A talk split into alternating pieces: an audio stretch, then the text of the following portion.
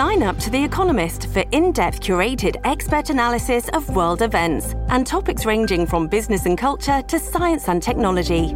You'll get the weekly digital edition, online-only articles, curated newsletters on politics, the markets, science, culture, and China, and full access to The Economist Podcast Plus.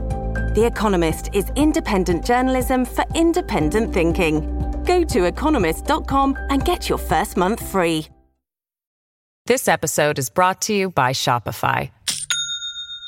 Do you have a point of sale system you can trust, or is it a real P O S? You need Shopify for retail. From accepting payments to managing inventory, Shopify P O S has everything you need to sell in person. Go to shopify dot com slash system, all lowercase, to take your retail business to the next level today. That's shopify dot com slash system. Hello, it's Mike. It's Saturday. It's the Saturday Show. Isn't this amazing? I'm not even in the United States of America right now. I'm in a different state than the United States. I can't divulge where. It is not Qatar. But through the miracle of time and travel and podcasts, here I am in your ears to bring you the best of the week and the best of all time. Now, the best of the week and the best of all time are related, and they are not reflective of the best of society.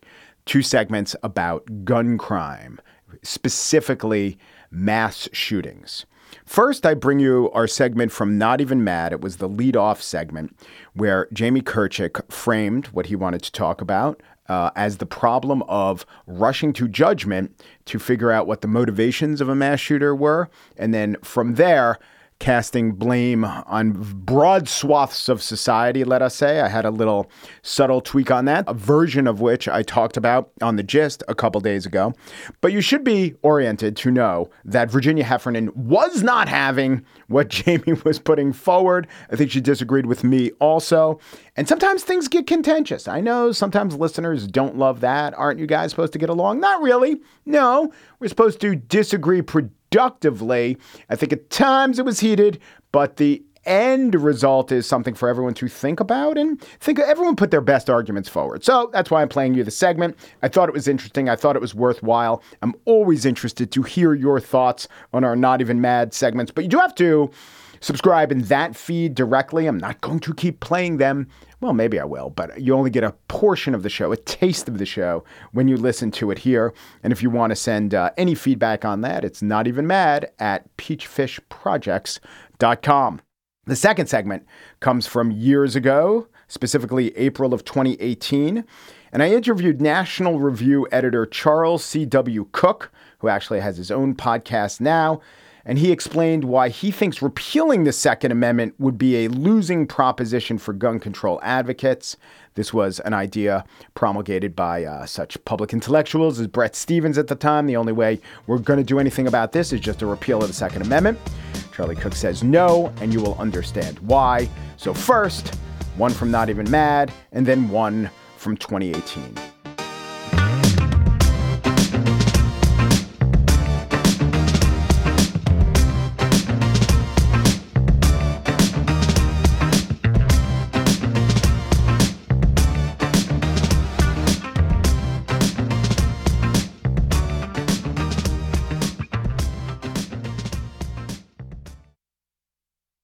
This episode is brought to you by Shopify.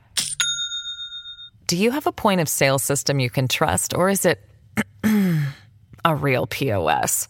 You need Shopify for retail. From accepting payments to managing inventory, Shopify P O S has everything you need to sell in person. Go to shopify dot com slash system, all lowercase, to take your retail business to the next level today. That's shopify dot com slash system.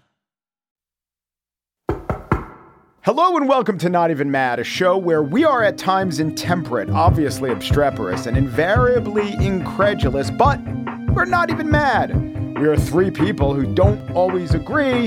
In fact, that makes for interesting listening when we don't. Today, we speak of narratives around mass shootings, the likelihood of Joe Biden's twenty twenty-four bid, and the man with a space telescope named after him goes to cancel court.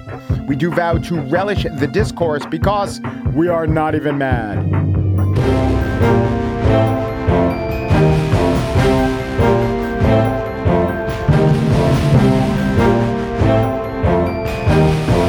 So I say we, who are we specifically? We've got Jamie Kirchick, a columnist for Tablet Magazine and the author of the New York Times bestseller Secret City, The Hidden History of Gay Washington. Now, Jamie, I know you don't like soccer, but you do like beating Iran. Was it worth having to play soccer to do so? Uh, I'd rather beat them on the battlefield than in the football pitch. So take that as you will. Yes, you stick to your guns in all all yes, forms. Literally. Virginia Heffernan writes for Wired, has her own Substack called Magic and Loss, and she had a rooting interest in the trial and conviction of Stuart Rhodes. What's your personal interaction with the uh, monocular Ooh. Mister Rhodes? Boy, we have a past. Uh, Stuart Rhodes in two thousand seven was running the digital campaign, and I guess the rest of the campaign for Ron Paul, Rand Paul's libertarian uh, and nutjob father. And I wrote something for the New York Times in a in a, one of its early blogs about Ron Paul having taken some money from the head of a neo-Nazi organization. I got a couple of the facts wrong, but that none of that had anything to do with the fact that I got piled on by uh, by Stuart Rhodes's minions on the Ron Paul campaign. Uh, death threats, rape threats. They wouldn't end. They broke the New York Times site because they came in, remember these, in the comments section, mm-hmm. not on Twitter in those days. Um, and the New York Times ended up capitulating and taking the piece off the site. It can only be found in Internet Archive now. Um, and uh, I've found it since. It's a relatively um, inoffensive piece of reporting. I did get wrong this fact. I want to correct it for all time. Ron Paul did not take money from Stormfront. The check was made out from Don Black, then the president of Stormfront. I regret the error. But Stuart Rhodes showed his colors. We knew in plain sight that the guy was uh, white supremacy curious and capable of online violence that has now tilted into uh, real violence in the form of January sixth. So I'm happy to see him convicted of seditious conspiracy. This has been Not Even Mad, Sedition Edition. Uh, I, I back you up on that one. And as far as Iran goes, I got three words: fatwa on flopping. Okay, let's go to the uniquely joyful American triumph on the soccer pitch to a regular American tragedy. Jamie, I task you with taking us to topic number one. The Saturday before Thanksgiving, a twenty-two-year-old individual named Anderson Lee Aldrich walked into the Q Club, a gay nightclub in Colorado Springs, Colorado, where he unleashed a long rifle and opened fire. He managed to kill five people and wound some twenty-five more before being subdued by a group of patrons. Here is Ben Collins, an M S N B C reporter who covers online disinformation, responding to the attack. I am trying to thread this needle here. I'm trying to say that this is happening. This targeted stuff has real-life impacts. They say on the internet has real-life impacts. And I'm going to fail, by the way. I'm going to, you know, freak out because it's happening, because I wake, I wake up and I see that there are five dead bodies. But I think we have to have a come-to-Jesus moment here uh, as reporters. Are we more afraid of being on Breitbart for saying that trans people deserve to be alive? Or are we more afraid of the dead people? Because I'm more afraid of the dead people. I don't want five, I don't want to wake up on a Sunday and see that all these headlines came to fruition.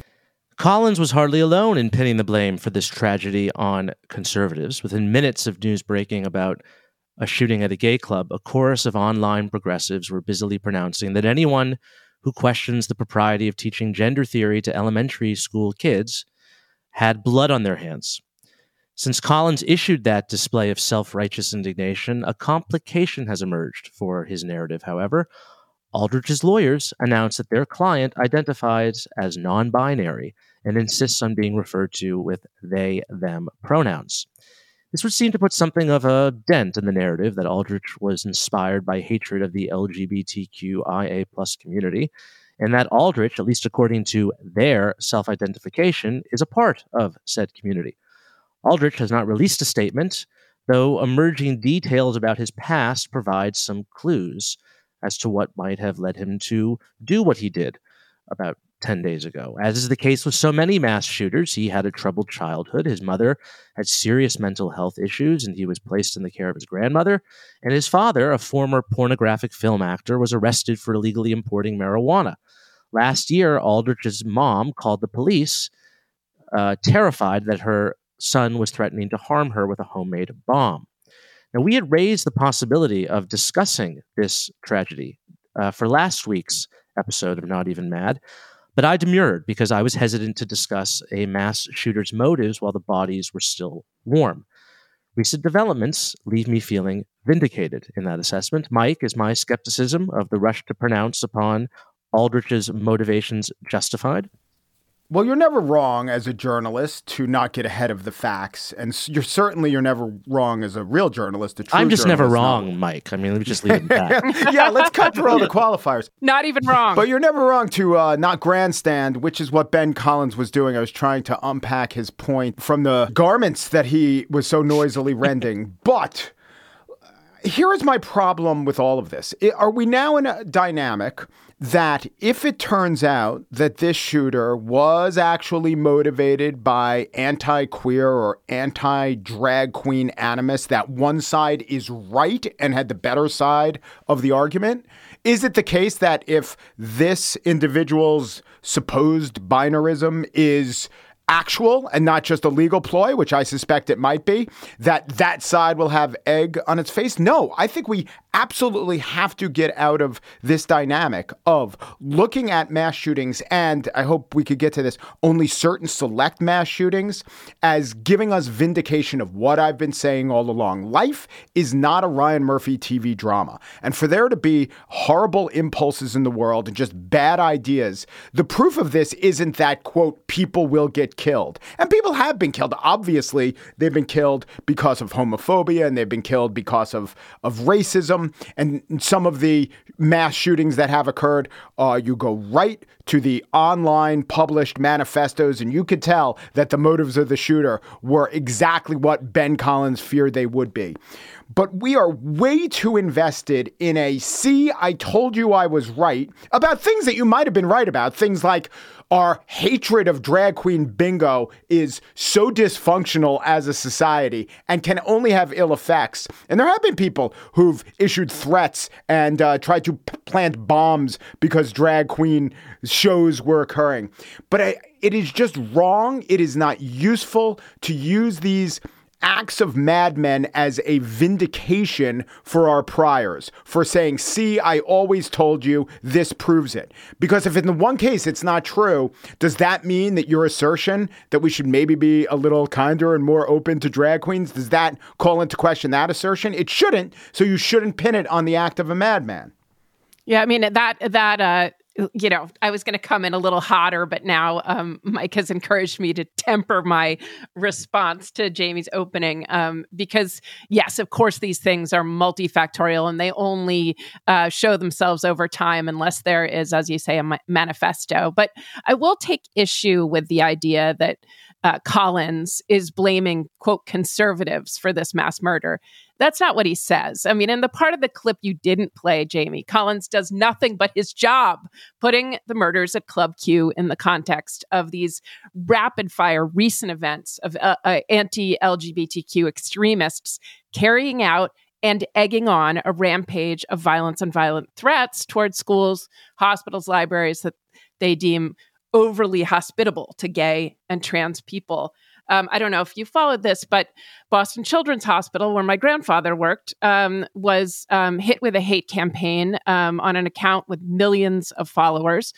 That account floridly lied that that hospital was removing the ovaries of girls. I hardly need to tell you, this is bullshit, debunked over and over, but it led to threats to execute doctors and detonate bombs at the hospital that they ended up having to take seriously. Fortunately, no one's been hurt, but they've been hurt in other cases. And this is just one of the headlines that in that section, Collins cites. He's done this reporting. He's not talking about ordinary conservatives. He's talking about violent extremists who are actually being violent and threatening violence. And then there's Tucker Carlson. I don't know if he counts as an ordinary conservative, but you may have seen when he reported on the mass murder at Club Q, he gave pro forma condolences to the families and then lurched into his usual demented smears of L G B T Q people as groomers who are a threat to children. He had a nutcase guest named Jamie Mitchell. I don't know if you know this woman, but she is the head of something like called Gays Against Groomers. Um, and she said the tragedy that happened in Colorado Springs, so she was making the connection the other night, it was expected and predictable. We saw it coming from a mile away because L G B T Q p- people and their defenders are groomers. She also says, I don't think the violence is going to stop until we end this evil agenda that's attacking children. So it wasn't, it, it was hardly just Collins making this connection. But the point is, the Club Q massacre came into an atmosphere thick with extremism and anti-gay abuse, and it's well within Collins's wheelhouse to point this out without speculating on the motivation, just the context that this shooting happened in. Uh, you know, to say that anyone, I'll go further, Jamie, to say that anyone who questions the, quote, propriety of teaching gender theory to elementary school students has blood on their hands is to deliberately misunderstand Collins, who says nothing about teaching gender theory to elementary school students or that being some kind of part of a bloodbath, and instead refers to actually violent extremists as the context for this mass murder. No, I mean, a lot of the criticism that's been directed has been not just at the nutters and the violent extremists. It's been at people who are raising, in my opinion, good faith objections to certain aspects of transgender ideology. Uh, it's not just conservatives, by the way. There's a lot of gender-critical feminists. There's a lot of lesbians. There are a lot of people who don't like the idea that uh, children should be told that because they do not conform to certain gender stereotypes, that that means that they are the opposite sex. Well, Jamie Mitchell, a gay, Jamie Mitchell, a Gay Against Groomers, would share that view. She would, but and she's also... also I well, know that they're... Yeah, I don't... I, independently... I, yeah, can I finish? I don't... Yeah. The, the term groomer is really... disgusting. I think we would agree on that, and should not be used in in uh, terms of this debate. So I totally disassociate myself with that organization, with this woman, uh, with anyone who would use that term uh, to describe gay people. It's it's abhorrent. But there's this conflation going on, which is that anyone who questions aspects of this radical ideology, and it is radical, and there are and there are elements of it that are quite homophobic, because to tell people who are gender nonconforming, many of whom are gay, because all gay people are gender nonconforming in the sense that they are attracted to people of the opposite sex, to tell kids, prepubescent kids who haven't even gone through puberty yet, okay, to tell them that if they experience any kind of you know uh, confusion about their gender, that this means that they are transgender, uh, which is preparing them to go on a path of medicalization. Um, and potential surgeries and hormones and all sorts of things, to be to be teaching that to children, I think is something that we should be able to have a good faith debate about. Okay, and the I problem, do too, the problem and maybe is, we should another time. But what does this have to do with the killer who shot up a gay club? Because we, because people like myself, people like myself, and other people who have these good faith objections are being conflated and are being grouped in with murderers and terrorists and people who threaten to bomb places. There's a term that's been introduced that I've never heard before until a couple of weeks ago, stochastic terrorism. This is a new term that I've never heard, which is basically saying that anyone who, you know, if, if you say critical things about a group, that you are therefore responsible um, for violence that might erupt against them. It's basically a new way to legitimize censorship. And it's something that Ben Collins and a lot of his a lot of his colleagues in this disinformation but business... But also being critical of... Pre of dr- of puberty blockers or of certain uh, educational trends is not has nothing to do with this murder, and no one is. I mean, Collins is the one you cited. Yeah. I don't know who the other progressives you are who are saying, "Oh, any dispute about puberty blockers is somehow uh, those people who dispute the worth of puberty blockers are to blame for this violence. Anyone making that connection is absurd. But that is the connection that you wanted to make because you want this somehow to be an attack on conservatives. It's, I get well. That it's not. I shouldn't have even. I shouldn't have used conservatives in my intro because it's there's a lot of liberals. They're not speaking up about it. But believe me, I know because I have conversations with them. Liberals who are at serious unease about a lot of this transgender ideology that's being taught in schools. They're not saying it publicly. I just don't know what we're talking about this. I, I thought we were talking about a mass murder. How I heard Ben Collins' statement, you're either on one side or the other. You yes. either think that trans people deserve to live. Deserve which is to live. An absurd, right, right. It's an absurd straw man argument for him to present. Or you are on the side of dead bodies. And I heard that as saying, if you raise objections about whether puberty blockers should be prescribed or gender-confirming surgeries should be performed on minors, you are on the wrong side of that question, of that choice. I mean, I did hear him clearly saying that. He, I mean, what he says is that he, are we too afraid to end up on Breitbart for pro-trans arguments? So that we don't condemn anti-gay violence. Now, I don't, I'm not in that, don't find myself in that position in spite of the fact that my politics are pro-trans, so I don't know about that risk. But I've been criticized, and I do say plenty of things that Breitbart attacks me for. Um, but Um, but I think that, you know, someone in his position who right now, because of what he said, is being blamed for, uh, you know, his seeming pro-trans argument that he thinks he should have he should have risked that blame, and I think he was right to risk the this you know censoriousness from from uh, Jamie in order to make his point that this particular incredibly troubling massacre happens in the context of anti-gay sentiment. Well, Ben Collins takes no risk in making that point. Nor he does any. Nor does to, any. This is a, yeah, kind of no, no journalist is afraid of ending right, up on what Breitbart. I think. I think the dishonest thing that Ben Collins is doing is that is saying that people who are holding their tongue, people really want to be one hundred percent pro-trans and come out with some sort of statement that WPATH, W P A T H is wrong when it comes to gender-confirming surgery, but they fear uh, approbation from the Breitbart crowd. That it's, is a dishonest it's the, opposite. It's the opposite. It's the entire it's opposite. the opposite. In fact, when Michelle Goldberg, who wrote about this, wrote, and I, I just quote, you didn't know I did this. I snuck in her quote, which was the article, her op-ed was all about our craziness when it comes to objecting to drag queens. The, the, illness that has beset so many in our society when we look at this abs- you know, I would say mostly joyous, but absolutely uh, unharmful expression, right? And come to see it as a thing of hate. There was one sentence that she said where I believe there's legitimate debate over questions like puberty blockers or gender confirming surgeries. And she did get, that got pulled out, and she did get assailed for saying that. And she did get lumped in with, you know, the people who would kill gay people. And yeah. that's what's going on. It's not about uh, someone being afraid of Breitbart. The one thing I was desperate to say is that there are certain mass shootings that we point to because, uh, depending on the context or even the motives of the killer, they tell us something terrible about society. But the mass shootings or regular shootings that we never talk about, and I could direct you to the list, the mass shootings database, where there were five killed in Colorado Springs. And if you go through it, there were four killed in Aurora, Colorado, in a quadruple murder-suicide. And there were five killed in Maryland, and there were four killed in Philadelphia. And this happens weekly, and they're almost always in minority communities. They're always, I think, I think almost one hundred percent of the time, done because of the problem with guns. And it's just that the problem that those murders, the context that those murders point to is not as, I don't know, interesting or different, or I would say doesn't have the easy enemy as a shooting like the Q Club. And I think that that is really showing us something horrible about our society. I don't, I mean, using this to score political points seems wrong. Using it, if this is Elliot Rodger, the incel hating women, or this is Robert D. Bowers, who killed eleven at the Tree, Tree of Life Synagogue in Pittsburgh.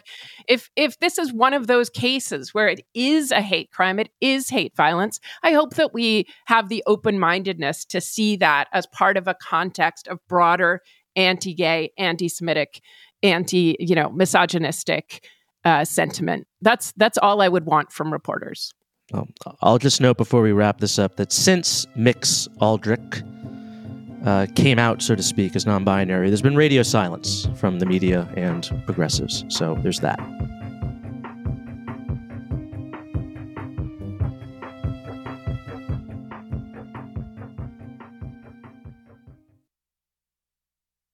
So on this program, I often talk about guns and gun control and gun rights, and a frequent tactic of mine is to take an outrageous or ridiculous or false claim by the likes of a Dana Lash or a Rush Limbaugh or even a Ben Shapiro, it pains me to a certain extent to say, and uh, unpack them, as the graduate students say, and perhaps demonstrate why those aren't good arguments at all. I have a harder time doing that, but I am going to try with the arguments of Charles C W. Cooke.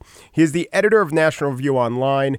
He is not only a gun expert, but I think someone who always sticks to the facts and fights fair, so I wanted to have him on. Hello, Charles. How are you? I'm doing well. Thank you for having me on. So before we even start, would you say, I mean, there you are at the National Review and you are uh, conservative with a libertarian bent. Is it the gun issue that shaped your politics to this day? It did have a, a big role, uh, although it wasn't so much because I wanted people to have guns. In fact, I was quite anti-gun growing up. It was when I was studying eighteenth century history, I got into the question of what the Second Amendment means. And the case for what's called the standard model, the individual rights model, was so overwhelming and so broadly rejected on the left, this is pre-Heller, that I began to be a little disillusioned with the, the center-left. And I think that more than anything got me interested in not just American history, but also more more conservative or classically liberal ideas. So yeah, that did have a big effect on me, but but not in the normal, I want to keep my gun sort of way. Right. So the sta- the individual model is the one that looks at the Second Amendment and said, well, this was designed for militias and individuals don't have a right to guns. And before the Heller decision, that was not even n- not just the left, but the courts at large had never found an individual right to own a gun. And your research showed that's clearly what the founding fathers intended. Well, it is an individual right. Yes, that, that is what my research showed. I, I think it's slightly misleading. I'm not accusing you of, of being misleading, but I think it is slightly misleading when people say that the court had never found an individual right to bear arms, in that that is true, but they'd never found the opposite either. This had not been litigated. Um, now, I would say that's because it was so obvious. If you go back to the jurists in the early nineteenth century and the late eighteenth century, they were clear on this. It, it wasn't really debated. If you read the execrable Dred Scott decision, Justice Tawney says quite openly, if we allow African Americans to become citizens, they'll start carrying guns. Well, of course, they weren't allowed in militias. Uh, it's in the, the debates over the passage of the fourteenth Amendment, the eighteen sixty-five Civil Rights Act. It's explicitly mentioned as one of the individual rights uh, through the, the the Privileges and Immunities Clause, which will be granted to, to freed slaves. It's there in the late nineteenth century, and so on and so forth. So, you know, I mean, yes, it's true. It never came up in the Supreme Court directly, but that's, you know, in the same way that the First Amendment wasn't actually litigated until the Free Speech Clause wasn't litigated until the twentieth century either. That doesn't mean the Alien and Sedition Acts were okay. Yeah.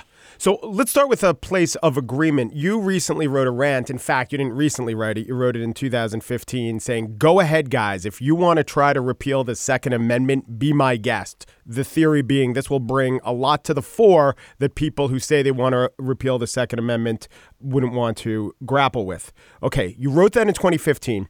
National Review, Review just republished it because the idea of repealing the Second Amendment, when you first wrote the article, the thinker, the public intellectual who you were rebutting, who put forward this case, was the comedian Rob Delaney.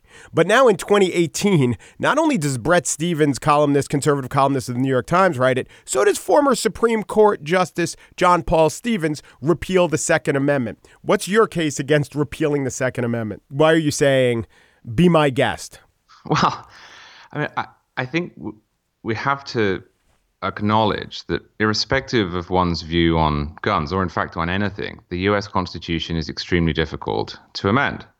I mean, people say flippantly, let's just repeal the Second Amendment. The process would be grueling for its advocates. I mean, the first thing you would have to do is to convince two-thirds of Congress and three quarters of the states, which is almost impossible. You'd have to essentially found another party. If you tried to do it within the Democratic Party, you would hand an awful lot of elections to Republicans. You would have to be explicitly on the record asking Americans to acquiesce to the removal of one of the Bill of Rights. And you'd have to do that at all sorts of levels. P T As, you'd have to go to bowling leagues, you'd have to go to a lot of blue-collar workers who might agree with the leaders of this movement on other questions, unions maybe, but probably don't on repealing the Second Amendment outright. But then even if you manage somehow to do that, which I think would be almost impossible, but even if you manage somehow to do that, you'd have all of the work still ahead of you, because to repeal the Second Amendment is not to confiscate all the guns automatically, and it's not even to change all of the laws automatically. After the Prohibition Amendment was passed, you still had to have the Volstead Act, and then you still had to enforce the Volstead Act. So you would see a similar thing here. You'd run into the forty-five, I think, state constitutions that also have individual rights to bear arms. And I think progressives would do well to think through the implications of that enforcement, even if they vehemently disagree with me on the on the, the underlying question. It's often said, and I think this is true, that we can't get rid of eleven million illegal immigrants. We just can't do it. We don't know where they are. To round them up would necessitate a massive sort of federal police force of the sort that everyone should oppose. There are almost four hundred million guns in America, and uh, a lot of them are owned by people who really don't like the government very much and would not give them up. Yeah, um, uh, and a lot of them are owned by people, if they gave up their first hundred guns, they'd still have a couple hundred left. Well, that's right. And so just to start with, it would be difficult to achieve. But, but the reality is that I would probably not be the first target. Minorities disproportionately would be. Minorities who are disproportionately poor, who live in cities. And I'm not sure that civil libertarians want to go down that road. If we look, for example, at the drug war, we might have an outline of what we would expect. We would see a great deal of incarceration. We would see a great deal of unequal prosecution and of caprice. When most people say repeal the Second Amendment, they're not saying so that there's no constitutional check. They're saying because we want to take right. the, the guns away, or a lot of them away. And that's one thing to do in Japan, which doesn't have many, or in Britain, my, my country of birth. But it is another thing to do here. Right. And I, when Bret Stephens was writing about it, I was truly wondering, I don't think he's a dishonest person, but I was wondering, are you trying to make some sort of bank shot point uh, that you're actually pro-guns and you're trying to write uh, an essay where you don't give away your real position, but just uh, the implications of the essay show how hard it is to take away guns? But then when John Paul Stevens wrote it, I was really flummoxed, because I do not think you have to monkey with the Second Amendment at all to pass gun control measures. Well, that's the strongest argument, I think, from your position. Now, I do disagree with it, and I'm happy to explain why. Um, but the argument... No, I'd rather Lawrence... you not. I'd rather you just call it the strong argument. Go ahead. Well, the, the argument Lawrence Tribe put against Justice Stevens, um, and indeed the argument that Barack Obama used to make, is the best one. And that, that goes like this. Clearly, the Second Amendment protects an individual right. And that was Obama's view. He said so at the time of Heller. It's also Lawrence Tribe's view. But there is no reason that that individual right cannot be regulated in most of the ways that gun control groups want. Now, obviously, you can't get rid of all guns with the Second Amendment in place, but this argument holds that you can limit magazine size, you can ban so-called assault weapons, uh, you can restrict or at least require permits for carry, and so on and so forth. Do you disagree with any of those three parts? Any of the magazine size, the types of weapons, and licensing? I'm not talking about the effectiveness. I'm talking about the constitutionality of trying those things. I do. Yes, I do. And I'll tell you why. Because mm-hmm. the Heller decision sets up an in common use standard. It also sets up a dangerous and unusual standard, which is often misrepresented as unusually dangerous. It's dangerous and unusual. And as Dianne Feinstein pointed out this morning, there are fifteen million so-called assault weapons in the United States. The A R fifteen is the most commonly purchased rifle in America. It's the Ford F one fifty within the genre. Goodness knows how many high-capacity magazines there are. Under the plain text of the Heller standard, A R fifteens are in common use uh, for lawful purposes. I mean, by definition, we would know if fifteen million A Rs were being misused. They are therefore protected. And if you go back to the the, the founding and you look up contemporary definitions of arms as opposed to ordnance, um, this is one of the reasons that line you hear from less intelligent people, well, why can't I have a nuclear weapon, is so silly. Ordnance wasn't protected by the Second Amendment. Arms are, and the right. contemporary definition. And this has to do arms. with things like carbines and if the bullet is, if the round is within the chamber as opposed to without. Yeah, ordnance, you know, is bombs, rockets, um, and so forth. Now, there is obviously a line there which you'd need some sort of uh, decision on, as Justice Scalia pointed out. Does a rocket launcher count? That's a difficult question. I accept that. But uh, an A R fifteen is a is a carbine. It's it's a standard rifle. It is included in every single contemporary, uh, by which I mean eighteenth century, definition of arms. It's not unusual. So I don't think, no, that New York's laws are constitutional under the Second Amendment. I am less confident about that, by which I mean I'm far more open to arguments to the contrary than I am on, say, whether the Second Amendment protects an individual right, though. Okay, let's put the constitutionality aside. Let's talk about effectiveness. The vast majority of murders, of gun homicides in this country have nothing to do with any type of rifle or, or long guns, and the A R fifteen and those type of weapons would fall under that. It's really, you know, in the hundreds, and we're talking about fifteen thousand or so, so murders. But here is my point. Even if such a measure is something like ninety-nine percent ineffective, because we have thirteen thousand or so murders, if it's ninety-nine percent ineffective, that means it could save one hundred thirty lives. And I think, especially since how A R fifteens are used are in these uh, big, high-profile school shootings, I think that might be worth pursuing. Well, I don't, and I, I'll, I'll explain why. It's certainly not because I don't want to save one hundred thirty lives. I, I do.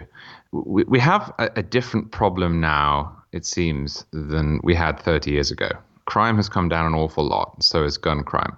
It's not entirely clear why. Indeed, people argue over that, but it has. And this has happened at the point at which guns have doubled in number and the laws have been loosened. Crime is not going up. Gun crime is not going up. What is going up, unfortunately, is the lethality of mass shootings. There's some debate over whether they are more frequent. They seem to be, but whether or not they are, they are more lethal, especially in America. And sort of, I think, five of the worst ten in America have been in the last four or five years.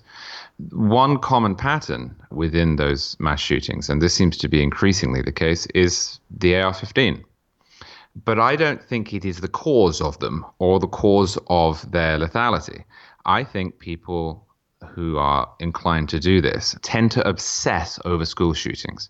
They tend to plan and plan. They disgustingly see previous numbers as numbers to beat.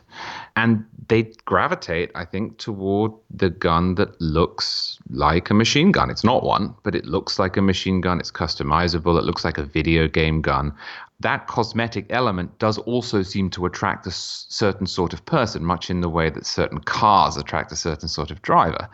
And that is a problem, but I don't think it's a problem that you can solve, because I don't think people look at an A R and say, well, now I become a school shooter. I think people say, I'm going to become a school shooter, and they think, well, I will use an A R. So I yes. don't think there would be a big difference if it were banned. And, and in fact, we saw that it is entirely possible, unfortunately, to murder a lot of people with even quite low-powered handguns at Virginia Tech. So I understand what you're saying, that this sort of person who is going to shoot up a school, that there might be a causal element, that will be the instrument he uses. I say that if you take the A R fifteen out of that shooter's hands and put a handgun in, you have less lethality. And I base this on videos I've seen and interviews I've heard with E R doctors and documentation of what the bullet from the, what the round from the A R fifteen does to the human body versus a handgun. And even if we look at the three most recent school shootings, the one in Maryland and the one in Kentucky had few victims and there was a handgun used, and the one in Florida had an A R fifteen and seventeen people are dead. Again, I'm I'm just simply not convinced by that. What happens in these scenarios is somebody goes into a school or or wherever with a gun, and people run into the corner and they hide in closets and they hide under their desks. And whether you have a handgun or an A R fifteen or, or, to be honest with you, a shotgun, which is probably the most lethal of all in those sort of quarters, you're going to cause an awful lot of damage if there's no one firing back. I ha- will never pretend to know the answer to this. I really don't know what to do, but I'm not at all convinced that uh, limiting the A R fifteen's availability is going to help. And I think perhaps one of the differences here between someone with my views and someone with, say, your views, is that we have different conceptions of the downside to taking this action. Because I think that there is a a point to the A R fifteen, because I believe people should be able to own them, I therefore look at this as as a trade-off. But if you don't believe that there's really any point in an A R fifteen, if you don't want one, if you can't see why it would greatly matter if it were banned, then it is entirely rational to come to the view that you have, because, well, why not try it? Well, um, actually, I, no, I think of them more like lawn darts. I see the point. They can be fun to play with lawn darts. But once I find that, you know, two kids get impaled by lawn darts, I'd give up my lawn dart. I have no Second Amendment right to a lawn dart. But I will say I know how to deal with lawn darts safely. And yet, if my giving up the lawn dart means five kids in some state that I'll never heard of won't die, that's a trade-off I'd make.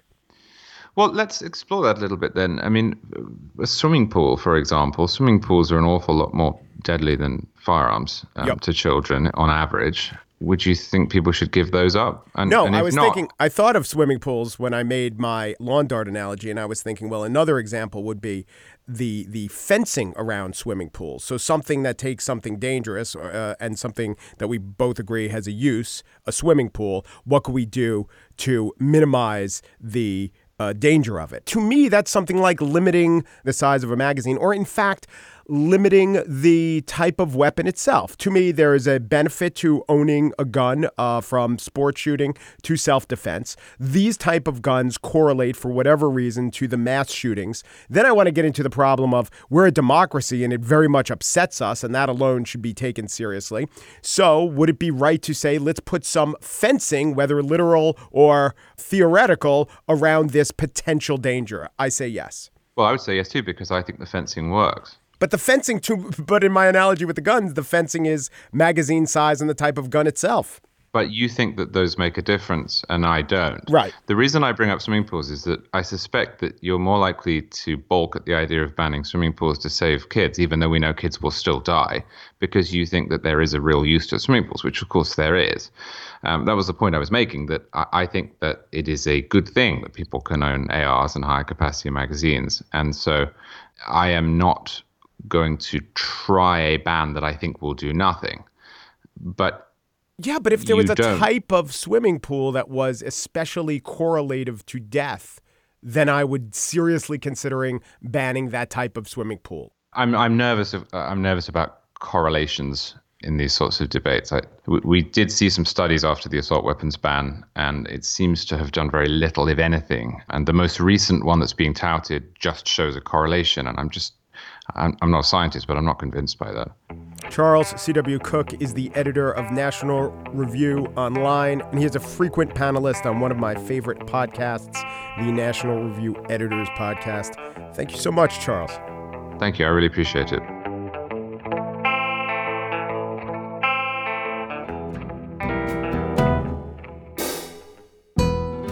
And that is the show for this week, or one show, Not Even Mad, and a show from twenty eighteen. Unfortunately for us, we will be revisiting this issue at large. The Gist is produced by assistant producer Corey Wara and senior producer Joel Patterson. Talk to you Monday. I'll be back in the U S